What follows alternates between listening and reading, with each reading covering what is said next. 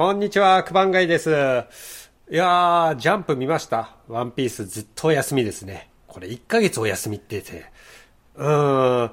次、これ話すときに何話しましょうかね？呪術回戦の話でもしましょうかね？うん。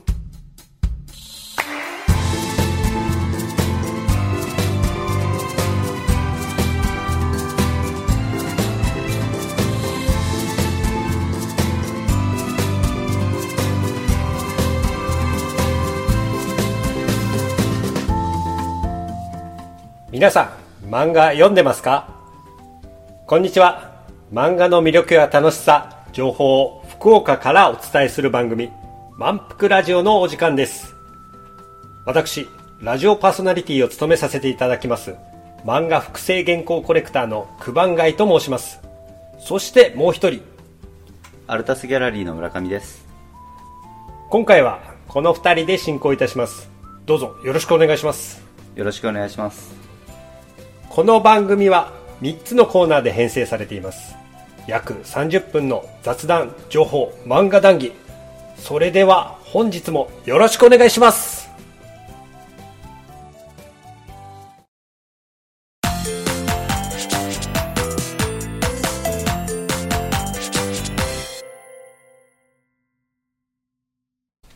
漫画レコのコーナー。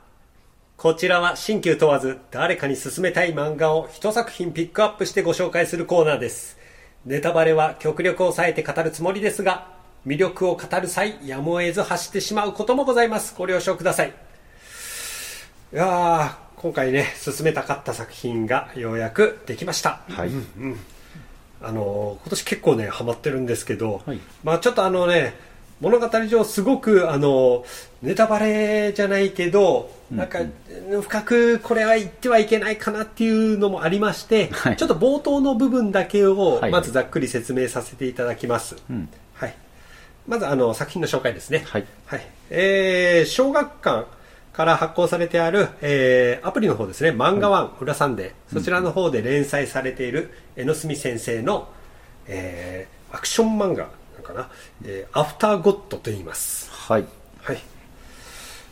これがね、もう本当、うんね、村上さんもちょっとちらっと読んだことは？そうですね。自分は一応コミックを買ってるので、うんうんあの、はい、今のところ1巻、2巻、両方とも買ってます。いや、もうこれちょっとね、ざっくりあらすじを言わせてもらいますと、はい。えー時代は今ですね、もう2021年。うん。もうその時点で日本の約半分がもう人間の住む世界でない危険区域になったっていう時点で始まるんですよ、うん。うん、その危険区域になんでなってるかって言ったら、うんもうそこに舞い降りたの突如として現れた神という存在、うん。うん。でその神という存在まあ普通に考えたら神って言ったらねやっぱちょっと天使的なその善善のイメージってあるじゃないですかうん。まあ、あのね、キリスト教系の流れで言うと、神様って人間を救ってくれるみたいな、ね、救いの神っていうイメージがありますけどね。ね、そういうなんかね人間様が思うような、もうそういった善のイメージとは全く違います、うん。もうどちらかというとまず言います、えーカメラとかそういうネットとかを通じては一切まず姿が見えないです、うんうん。まあ、幽霊みたいな感じにも見えますけど、要は人間のその人の目に直視でしか映らないと。うん。でさらに視界に入っただけでその人は人間は硬直してしまいます。何にもやる気を起こしてあ起こさなくなりますという、うん。うん。でさらにその神の息吹がふわっとかけられるだけで、うん。その人は液状化してしまいます、むちゃくちゃです。まあ、それはね、あの、危険指定されますっていう感じですよね。だから もう薬剤なんですよね、ほぼほぼ、うんでもうそうやってそういう存在がまず降りた時点でその場所っていうのは危険区域になってしまうじゃないですうんうか、ん。で北海道うん。東北、ん。そして埼玉、うん。とどんどんどんどんやっぱ神が集合して現在その6体うんの神がいるっていう時点で、もう人間はその撤退余儀なくされてるんですよ、うんそこに入っちゃダメだから、うん。でその埼玉県にギリギリあの、まあ、隣にねついてる東京うん。っていうのが、まあ、この物語のスタートなんですけど、もう圧倒的にさ、あのー絶望的な状況じゃないですかこういうのって。まあね、ん。あの息吹かけられただけで水になってしまうもう死んでしまうっていうような状態は圧倒的に不利ですよね。そうです、うん。で東京っていう時点でも、そこから、あの直視してみれば埼玉のところって、もし神と目が合えば、東京におってもダメじゃないですか。まあその距離ぐらいでそのなる、ん。発症してしまうというか、まあ、そういうふうになるのであればですね。だからもう東京自体ももうほぼほぼスラムみたいになってるんですようね、ん。うん。人がなかなかやっぱいないっていう、うん。でその中にまあ唯一その一人の女の子が現れるっていうスタートです、うんうんはい。まあその女の子の名前は上倉若と。うん。まあ主人公主人公上倉若ですね、で一応やっぱその神に対抗するために、ん。まあ、対抗するためっていうかやっぱ絶望的な状況の中でも神の研究をするために作られた組織というものがありまして、うん。それが、えー耐震科学研究所、うんまあ、通称、えー耐震研うん。と言われるところ、組織ですね。神神は神ですよね。神は神ですね。神ですよね。耐震ってあの地震の震じゃないですよ、まあそこのメンバーの一人である時永っていう男が、まあそのね東京の中の上倉を見つけて、まあ、保護しようとしたんですよ。やっぱ危ないから、うん。うんでもそれと同時に現れる神の手下とも言える宇月四っていうキャラクターが出てくるんですよ、うんうんで宇月四が要はその上倉がてっきり神になりたいかと思ってそこに近づいたと。うんまあ、神の仲間になりたいんじゃないかそう仲間になりたいと思ってですね、でまあそそのかして神にねうちの仲間にさせてあげるよみたいな、そそのかして、ね、仲間になろうかさせよさせてたんですけど、うん。彼女は宇月四はやられちゃいます。返り討ちにあっちゃいます、うん。なんでかっていうとその上倉若が持っている目彼女の目には神の目が宿っているからです。うん。神様と同じ目を持っていたっていうことですよね。そうです。うん。ということはどういうことか先ほど説明したと同じように、うんうんもう要は見られただけでうん。全身が硬直して、うんううん。ん動けなくなっちゃうと、うんでも彼女は人間です、うん。うん。人間だけどまだまだ、まあ、その能力を持っているっていうことが分かって耐震権は彼女を保護して、うん。うん。唯一神に対抗できる力だうん。ということで物語がスタートするうんんうんです、うんうん。そうですよね、ううんん。すごいなんかいろんな、ね、要素がまだまだ謎がそうなんですよ。含まれて、まあ、2巻まで読んでもまだ本当謎ばっかりっていう謎ばっかりですね。感じのね、うん。作品ですけど。彼女自身はあの補足いたしますと親友のシオンっていう女の子がいて、うん。その子が神に見られて殺されてしまうんですよ、うん。液状化されてしまうんですよね、うんうん。でそれを目の当たりにしてるから神に対して個人的な復讐心っていうものをすごく持ってるんですよ、うん。ですのでまあでも彼女一人ではどうしていいかわからないっていううんうん。ところもありまして、ん。そうやって東京でたまたま保護した耐震圏のみんなと組織の方に入って、うん。うん、これからどう対抗しうるか。うん。現時点では正直もう圧倒的にまだまだ絶望な状況です、うん絶望な状況下の中ほんのかすかなそうやって正気をうん。どうこれから生かしていくかという。うん。そこがこの漫画の魅力ではありますね。そうですよね、うん。うん。まだね本当タイトルなんでアフターゴッドなのかっていうところもいやまだまだねまだまだ本当謎が多いうん。ところですけど、まあすごく今今後も含めて期待な作品ですよね、いや面白かったです。あのー今確かに2巻まで出てますけど、うん。あの先ほどもおっしゃられましたけど、まだまだあのね神の存在の正体とか、うん。そういったのもちゃんと出てないんですよ。うん。うん。でかつその耐震権っていうのもすごくやっぱ管轄がいろんな部署に分かれてるから、うん。まだまだ全容もそこも解明されてないと、そうですよね。うん。うん。本当時永はじめまだまだね、うん。まあ、魅力的なキャラクターいいっぱい今出始めて出てきてますけど、それでも本当組織のごく一部っていうごく一部なんですよね。っていう感じですもんね、うん。うん。まあ、どちらかというと組織の中の話が多くてあのそこの世界に生きる人たちがどういう生活をしてるかどういうふうに生きてるかっていうのはまだ多くは語られてないですもんね。そうですね。場所的にはまだ、あの現時点では東京の方でしか、うん。うん出てないのでうんうん。多分これからどんどんどんどん世界は広がっていくと思います。そうですよね、うん。実際主人公もね東京出身ではないですからね、そうですね。うん。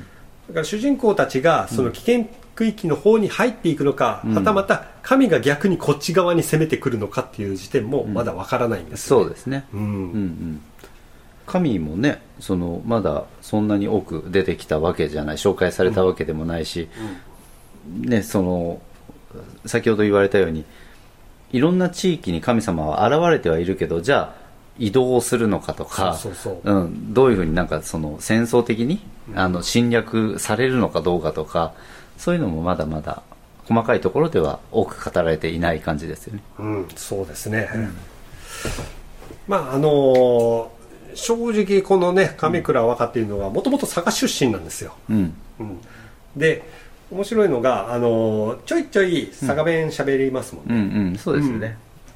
その気を許した相手とか、うん。やっぱそういったところでその、うん。性格がコロコロコロコロ変わるのもちょっと可愛いところはありますけど、うん。うん。まだといってもまだまだ17歳のね、女の子ですからね、うんなんかやっぱりね、自分たち福岡から、あの、お届けしているラジオということで、あの、佐賀みたいなね、うん。その近い地域のことが出てくると、すごくこう、ちょっと嬉しい気持ちになりますよね。うん。で見てて、特に佐賀弁って言ってもかなり福岡弁に近い、うん。あの、ところも多いので、うん。違和感なく読めちゃいますよね。そうですね、うん。なんかまあこっち側としてはちょっとほっこりしてしまうところはありますよね、うん。うん。結構ね方言を出したあの取り上げてる漫画っていっぱいありますけど、うん。自分たちの地元に近いような方言だったら、すんなり読めちゃいますよね、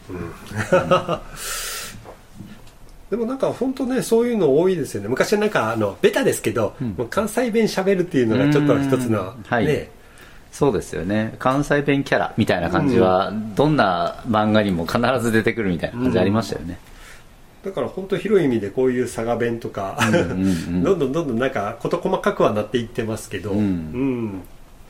そうですよね。坂弁としてきちんとクローズアップして描いてる漫画ってそんなにないんじゃないですかね。そんなにないですよね、うん。まあ多分博多弁ですよね。あのどっちかというと福岡の方の博多弁とかは、うん。あのキャラクターとして使われることは結構あるような気はしますけど、うん佐賀弁ですって言って語ってる漫画ってあんまりないですよね、そうそうそう。なんかねあの、佐賀弁ってどっちかというとその、佐賀にも2つぐらいあって、あの福岡寄りの佐賀弁と、うんうん。長崎寄りの佐賀弁となんか種類があるみたいで、そうらしいですね、うん。うんうん。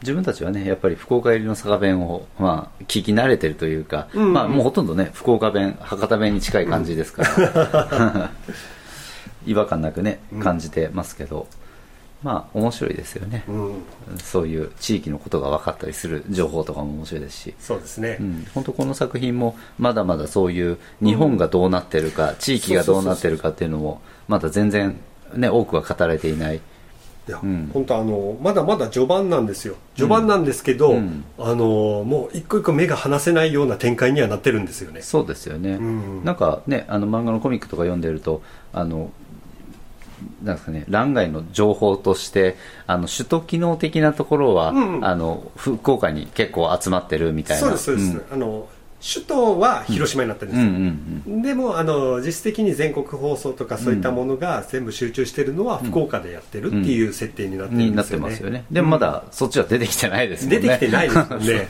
そう東京の話ですからねまだほとんど。うん出てきてほしいですねちょっと個人的には。ですよね。ちょっと見たいですよね。その西日本のね、首都である広島の話とか福岡がどうなってるのかとかだってちょうどその設定も2021年だからちょうど、本当に今の、そうそう今のね。福岡どうなってるのかって気になりますもんね、なりますよね、うん。あとやっぱね江ノ澄先生のね、この画力が素晴らしいんですよ、そうですね。すごいですよね。うんもう綺麗綺麗っていうかなんかもう本当一枚一枚が美しいので、うんうんはい。だから見ててあの男性女性関係なくこうなんかファンがうん。うんとにかく幅広そうな、うん、そうですね。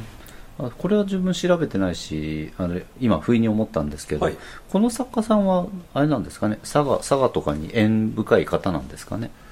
いやあのーまあアフターゴッドに関係なくそのうん。他の作品とかで別にその佐賀が出てるとかそういったのは,、は多分なかったと思うので、うん。うんうんうん。なんかね福岡とか佐賀とかに縁があってその中で佐賀弁使ってたりするのかなとか思ったりしますよね、うん、でも相当やっぱねこの話を作るにあたって相当勉強したんだと思いますよ、うん。だってあの神が敵っていう時点で、うん。あやっぱ神がいるんだったら悪魔もいるんじゃないのかなとかこういろいろ考えるじゃないですか、はいはい。もうそういうものとか一切なくうん。多分その神にとっては人間が悪みたいな感じにうん思われてるんだろうなと思ってですね、まあねちょっとあれですけどエヴァンゲリオンみたいな。はいはい。はい、そんなもんです。突如として現れた使徒。ちょっと似てますもんね、うん。設定としては。そうですね。で人間がね神に見入られると水になってしまうって 人類保管計画みたいな感じでそうですよ。ね、AT フィールドが、ね、なくなって水に戻ってしまうっていう。本当ですよね。そういうね要素もなんかいろんなところで、えうん。いろんな漫画とかアニメからの影響も感じる漫画ではあるんですけど、はい。そこからさらに作家さんのオリジナル性を持って、うん。いろいろ話の展開を、うん。あのしていってる漫画なんで、うん。本当これからどうなっていくのかまだまだ読め読めないし逆にねそれだからこそ楽しみと思える漫画ですよね、そうですね。いや、もう、この時点ではですよ。うん。この時点では、あの、ちょっと無理だと思ってます。神には勝てないよと。やっぱ思ってしまいます。うん。本当ねこうどうどう対どうね、対応していくのか、うん。どう立ち向かっていくのかってね、うん。まだ全く分かんないですからね、全く分かんないんですよ、だからこれからどんどんどんどん話としては面白くなっていくと思いますので、うん。はい。じゃあちょっと改めてご説明させてご紹介させていただきます、はい。えー出版社は小学館、えーアプリマンガワン裏サンデーで連載中の江野朱美先生のアフターゴッド現在2巻まで刊行されております。これからどんどん楽しくなると思いますので皆さん気になりましたら、えーぜひお手に取って読んでいただけたら幸いです。まあアプリの方はねあのスマートフォンで気軽に読めますから、そうですね。はい。あれ1日4話ぐらい読めますから、うん、ぜひ読んでみていただければと思います、よろしくお願いします。以上漫画レコのコーナーでしたありがとうございました。ありがとうございました。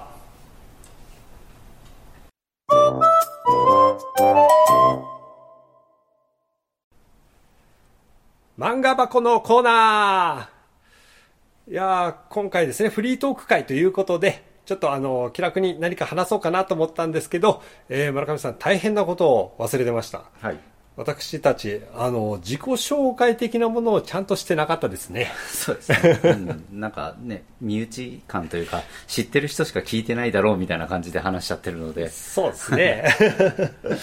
いやね。今更自己紹介今更みたいな感じのあれがありましたけど。そうなんですよ。いつもずっとこう、九番街です、九番街ですって言って、で、九番街って何者なんですか？みたいな感じのところを、やっぱリスナーの方思ってる方がいますので、ちょっとじゃあ僕から、はい、紹介していいですか、はい九番街さんからどうぞはいえー私、えー、九番街と申します。えー毎回言っておりますけれど、漫画の複製原稿コレクターでございます。そして、えー複製原稿とは何かというところで、ちょっとお話ししたいんですけど、漫画の、あのー生原稿あるじゃないですか。生原稿を、えー忠実に、まあ、もうより忠実に複製した、再現したもの。そういうものの印刷物が複製原稿と言いますけど、昔はただの、まあね、簡単なコピーだったようなものが、今ではもう本当に生原稿と見間違うぐらい高クオリティなものがたくさんあるんですよ。うんうんで、それに見入られまして、もうちょこちょこちょこちょここう集めてたら、なんと今では、まあ3500枚超えてます。3500万すごいですよねいや、本当自分でもびっくりです。改めて数えたらね、ピンからキリまでいっぱいありますけど、やっぱね、これで何かね、できたらなと思いまして、ね、今年は特にこの名前で活動したいと思っております。まあ、それでねこうやってラジオもはい始めちゃったわけですもんね、そうなんですよ。うんまああのね、やっぱ複製原稿とかなると、ね、ラジオを通じて見せるっていうことはできませんが、うん、やっぱ今後もこういった情報を兼ねていろんなことをやっていきたいと思いますので、まあよろしくお願いします。はい。ではちょっと村上さんよろしいですか？あはい。じゃあ、はい。自分の自己紹介をさせていただきます、えーアルタスギャラリー代表の村上博文と申します、えーアルタスギャラリーというギャラリーは、えー福岡市博多区あのまあ天谷町という住所にはなるんですけども、まあ、霊泉公園という公園のすぐ横にあります。調和ビルというビルの2階であの現代アートギャラリーをあの開いております。でアルタスギャラリーは、まあ、現代アートのギャラリーとして、まあ、企画展ですね。貸しは貸していないのであの企画展を中心としたあのギャラリーとしてあの作家さんを紹介をさせていただいております。で、まあ、今回あの九番街さんとあの漫画についてのラジオを、はい。はい、開催させていただいたんですけども、はい。まあ自分のことを知っている方たちからするとああなんか漫画のことを話してるんだなというかあやっぱりねみたいな感じなんですけど、まあ、自分自身があの今美術アートのギャラリーのオーナーということであの紹介自己紹介させていただきましたけどもどちらかというと自分はもともとやはり漫画が大好きで漫画のコレクターでもあるんですねで漫画自体の蔵蔵書数という形で言えば、まあ、今一人暮らししてるんですけど実家にあるものも合わせると多分1万冊近くそう、はい、とあると。思います。そうですね。今の自分の自宅でも、もう本棚に入りきれなくなった漫画が、ちょっと床に置いちゃったりとかうんしてるので、どんどんどんどん積み、まあもう本当毎月買ってるので、あどんどん新しく積み上げられていってるっていう感じにはなってますけどね。はい。まあそういう経緯もありまして、あの、サブカルチャー、などは非常に注目をしていて、あのアルタスギャラリーとしてもあの取り扱っているあの紹介している作家さんは表現の一部源流として漫画やアニメゲームなどのあのとこ、まあ、ものを幼少期に楽しんでいたりそのさ、えー作家の表現の中の一つとして、はい。あのまあ、組み込まれているというか源流にあるなと感じさせる作家さんを取り上げさせていただいておりますなので非常に漫画文化についてはあの注目をしているギャラリーであると思います。まあその現代美術っていう部分では特に、まあアルタスさんとかではすごくたくさんのね若手の作家さんとかもいらっしゃいますけど、はい。もう本当毎回毎回飽きさせないぐらいいっぱいありますからね、うん。まあそんな僕もあの僕の場合は複製原稿からこのねやっぱこの漫画の好きなところっていうのは入っていったっていうのもあるんですけど、はい。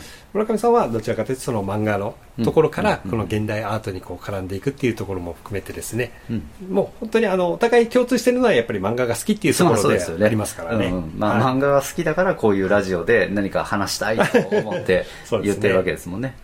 まあそんなちょっと僕のまずそのね複製原稿を、ね、今回ちょっと作家の熱量とか見えないテクニックラジオではご紹介できないんですけどでもやっぱりこうねみんなに知ってほしいという思いから今回初めて漫画の複製原稿展というものをこのアルタスギャラリーで開催させていただくことになりました。はいありがとうございます、はい。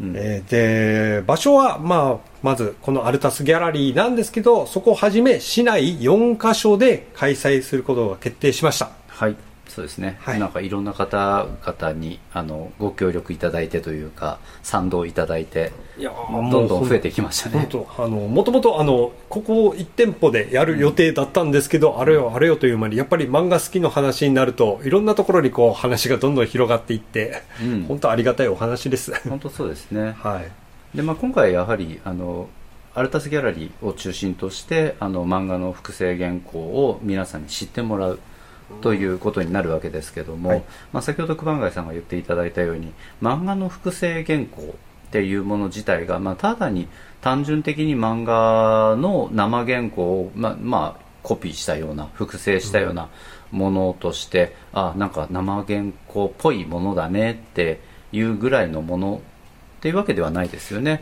やっぱりねすごくこう作家さんのその生原稿をもう本当にそのまま再現しているようなもので、じゃあそれの良さって何かっていうとあの細かい指示だったりとか、修正跡だったりとかそういう作家さんの、まあ、表現の思いですよね。その細かいところでななぜこういうことを見せようとしているのか。その修正跡一つとっても何度も何度も修正してるみたいな本当細かいところで修正してますよね。いや本当そうなんですよ、うん。まあ、あの生原稿にいくら近いからといっても、この作家さんはすごく綺麗に丁寧に描かれている漫画もあれば、逆にこの作家さんはもう本当に汚いなっていうぐらいもう消しゴムちゃんとかけてるのかっていうぐらい汚いのもあるんですよでもそれもまた味となってそれぞれの作家さんの癖というか個性というか熱量、もうそういうのが全てこう見れるっていうところの面白さが複製原稿にはあるんですよ。そうですね、はい。うん、やはりギャラリーとしてそういう作家さんの表現というものがあの感じれる見れるものは、あのもうアートじゃないかと。ということであの複製原稿もあの現代美術の一つの位置づけ、まあ、資料としてですねね。あの見ていただきたいなと思って今回複製原稿展を開催する運びになりました。はい。で、あのーちょっと内容、場所とか内容について詳しくお話ししたいと思います。では、内容についてですが、えー場所は、えー市内4カ所にて開催いたします。えーまず一つ目、中洲の冷泉公園そばにあるアルタスギャラリー。そして、えー白金にあるブックバー羊が。そして、今泉にあるコモエス。そして最後、大名にあるマグノリアンカフェバルです。いや、4箇所。いや、す本当にありがとうございます。すね いや、もうね、複製原稿というもののこの良さというものを皆さんに知ってもらうがために、えー場所一つ一つについてちょっとね、簡単にご説明したいと思います。まず、アルタスギャラリーですが、村上さん、はいご説明お願いします。はい、えーアルタスギャラリーは中洲の冷泉公園横にある調和ビル2階にあります。でアルタスギャラリーでの複製原稿展についてですが期日は、7月の20日水曜日から8月の7日日曜日まで開催しております。で月曜日と火曜日がお休みになってましてえ時間は朝の11時午前11時から、えー夕方の19時夜7時までとなっております。えー続きまして、えーこちら、ブックバー羊画の紹介をさせていただきます。はいえーこちらは白金にある様々な本に出会えるバーでございます。漫画だけではございません。もう本当にいろんな種類の本がございますので、それを片手にお酒を楽しめるという素敵な場所でございます。はいえーこちらの情報ですが、えー期間が7月の20日水曜日から7月の31日日曜日までとなっております。営業時間としては、えー17時から26時まで、夜中の2時ですね。えゆっくり楽しめれるとなっておりますので、あと、あ、休みですね。休みの方は不定期となっております。はいですが、えーもしお休みがある場合は、えー満腹のツイッターなどでまた改めてご紹介したいと思いますので、よろしくお願いします。いや、ブックバー羊がね、本当よく、本当お世話になっております。はい、そうですねいや、村上さんもよく行かれてるんではないですか？そうですね。近くをなんか夜通りかかるときは寄らせていただいているっていう感じですね。うーん。ね、それこそあのブックバー羊がさんの方ではあのいろんな若手のアーティストさんとかも、うん。うん、そうですね。羊ヶさんすごくその若手のアーティストが、まあ、ある意味あ飲みに来るというか、うん。うん集まってくるバーでもあって。で羊ヶさんでその特に若手のイラストレーターが結構多いなという印象ではありますけどもその若い子たちの展示もあの羊ヶさんで行っていただいているという場所になります、いや本当素敵な場所なのでありがとうございます、はい。まあ、今回はねあの複製原稿展を石塚さんでやらせていただけるということで、まあ、通常本当にいろんな若い子たちが集まって展示をしている場所で複製原稿を見てもらえる機会を設けさせていただけるというのはありがたいですよね。いや本当ありがたいです、でまた福羊ヶさんもねいろんな本を置いてますけども結構漫画自体もあの取り揃えてというか、うん。あのうん、置かれていてカウンターの上にねその来られるお客様がおすすめする漫画本の一巻が並べられていると、これね面白いことはあの羊がさんが揃えてるわけではないんですよね。そうですよね。そのおすすめしたい漫画本をその本人が勧めたいお客様がうん。自分で買ってきても、持ってきてそのカウンターに置いておくみたいなシステムになってますよね、いや本当なんか愛されてますよね。そうですよね、うん。うん。なんか本を中心にいろんな人と出会ってそこであの楽しい時間を過ごせるっていう場所になってますよね。いやー僕もまあその羊ヶさんに置いてある漫画の作品のんいくつかピックアップしてそこの原稿をちょっとね飾らせてもらってますので、いや本当ねちょっと当日楽しみにしております。うんそうですね、はい。その漫画をね読みながらあこのシーンが複製原稿でこういうふうに見れる みたいな楽しみ方していただければなと思います。はい。ありがとうございます、えー続きまして、えー、コモエス今泉のご紹介をしたいと思いますえーこちらは今泉にあるおしゃれな隠れ家的なカフェです。いや、もう本当にね、あの、来たらわかると思いますけど、あの、すごくゆったりとした時間を楽しめる空間ではあります。でこちらの方ですね、期間が、えー7月の29日から8月の14日までとなっております。そうですね金曜日スタートで日曜日までっていうか、ああですね。いやいや。で、時間がですね、まあカフェということなので、えー平日は10時から18時まで。で、土日は10時から19時までとなっております。はいで、定休日としては火曜日が定休日となっておりますので、よろしくお願いします。はいえーコモエス今泉って、えっと、どういった感じのお店なんですか？そうですね先ほど九番街さんが言われたようにすごくこうあの今泉自体が天神の国体道路からちょっと裏に入ったところですけども、はいはい。あのうんうんなんですかねその本当路地裏的なあの、うん。お店がいっぱいあったりして、はいはい。でその中でもあのコモエスさんはそのメインメインっていうか、まあ、歩いて路地裏的な通りからまたさらに少し入るんですよね、でうん。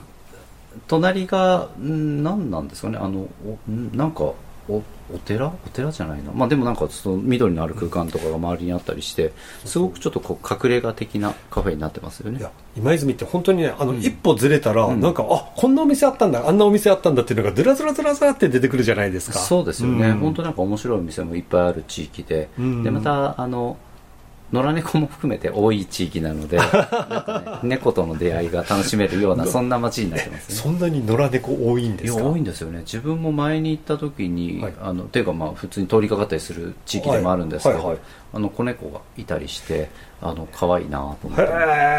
いやちょっとあのねコモエスに行く前に寄り道しちゃいそうな感じですよねそれを追っかけてまあ、小ったら、森さんもねあの看板猫がいますからね。あそうなんですね、はい。じゃあちょっとそれを目印にしてっていうとも いいかもしれませんね。そうですね。でじゃあまた小森さんは、はあのあれですね。えっ、とまあ、今回は複製原稿展させていただくわけですけども、はい。普段もあのアーティストの展覧会があの2階などでよく行われていたりして、はいはい。はい、その他にはその音楽のライブも行われているような場所になってますね。あまたもうね羊ヶさんとは全然またジャンルが違う感じででもその楽しめるといったところでは音楽。音楽ですね。あのもうコモエスに入るとあの1階の壁面にレコードがずらーっと並んでてはい。あの2階には DJ ブースもあってですねうん。すごくあの音楽に増資が深いカフェだなっていうのが分かりますね。へえそうなんですね。うわー楽しみです、ありがとうございます。続きまして、えー、マグノリアンカフェバル。こちらの紹介をしたいと思います。こちらは、えー大名にある、えーアジアの雰囲気に包まれた多国籍料理でございます。料理屋さんですね。はい。えーこちらの方ですね、ヨーハコープって大名にあるヨーハコープの奥に入ったところにありますので、どちらかというと本当隠れ家的な場所なんですよ。はいうん、でここのお店の売りとしてはまず入った瞬間にお店の中がものすごく赤いんですよ 赤なんですねそうなんですよやっぱあの中に入った瞬間になんかちょっとねあ違う国に来たんじゃないのかなっていうちょっと感覚も思わせてくれるのでとてもお店としてはすごくいい場所だと思います、はいそして、えーこのお店の売りとしては、えー紹興酒はいはい。こちらは、あの、カフェバルだけあって、昼の営業と夜の営業とございますので、はい。こちらの売りとしての紹興酒をぜひお勧めします。はい。で、こちら、あのー開催期間なんですけど、はい7月の20日から8月の7日、はいはい、アルタスギャラリーと同じです。はいはい。で、カフェの営業としては昼の12時から、えーオーダーストップの15時まで。はいで、夜は18時から、えーオーダーストップの22時までとなっております。はい定休日に関しては日曜日、毎週日曜日と、あとは不定期となっておりますので、もし期間内に、えーお休みが突然入るようでしたら、ツイッターの方でまたご連絡したいと思います。はいいや、あの、マグノリアンはですね、うん前にも一回ちょっとご縁があってから、複製原稿展になるものを飾らせていただいたことがありまして、はいはい。ちょうどそのこともありまして、今回同じ場所で開催させていただくことになりました。はいはい。まあ、自分も前の時に拝見させていただきましたもう空間としてはですね、もうあの入った方はみんなやっぱり赤いと言ってくれるので、すぐわかるんですよ。う確かに赤い空間でしたねそうです。だからもうあの、多分入る場所まではちょっといろいろ迷うかもしれません。うんですが一度入ったらもう忘れられない場所です。うんはい。そこでね、いろいろこうお楽しみいただけたらと思いますので、はい。よろしくお願いします。はいえー続きまして、各会場の観覧についてご説明をしたいと思います。はいまず、アルタスギャラリーでは、2部構成となっておりまして、期間中展示会を行い、7月31日日曜日から第2部の開催をしたいと思います。はいもうこちらはですね、より多くの作品をね、楽しんでもらいたいがために、はい、ぜひ第1部、第2部とやりやりたいと思います。そうですねはい。で、なお、えー、他のアルタス以外の他の会場では、ワンオーダーをお願いしております。ドリンクまたはお食事を楽しんでいただければと思います。そうですね他会場は、まあ、あのカフェとかバーになってますので、はいまあ、ワンオーダー何か注文していただければと思いますはい。もう本当、あのーやっぱね、ご飯片手に、お酒を片手にと、やっぱどんどん話が進むと思いますので、はい。こうやって複製原稿を楽しんでいただければと、お店もまた楽しんでいただければと思います。そうですねはい。漫画というのはですね、えーポップカルチャーから突き詰めるとサブカルチャーの分野までもう本当様々ございます。ですが、子供から大人まで楽しめる、こういう漫画というカルチャーをもっと知ってもらいたいという気持ちで始めました、複製原稿展。ぜひ、皆様に来ていただきたいと思います。そうですね。まあ本当九番街さんがこれだけ複製原稿に惹かれてあの3500枚の 大コレクションを持ってますのでそうですね。もう本当今回展示するのはねその中でももうごく一部なので,、そうです。まあ、こういう複製原稿展継続してやっていきたいなと思いますね。はい、もう本当ねあの第1部第2部までやるっていうのは本当急遽決まったようなものなので、うん。でもこれも本当ねやっぱ漫画をね楽しみにしてくれてるお客様がいっぱいいますから、それを持って僕もいっぱい作品をこう展示していただけたらと思いますそうですね。本当2部 二部でも足りないんですよね。足りないです。そうなんですよね。見せたいこうこれ紹介したいこれ入れたいっていうのが多すぎて、うん。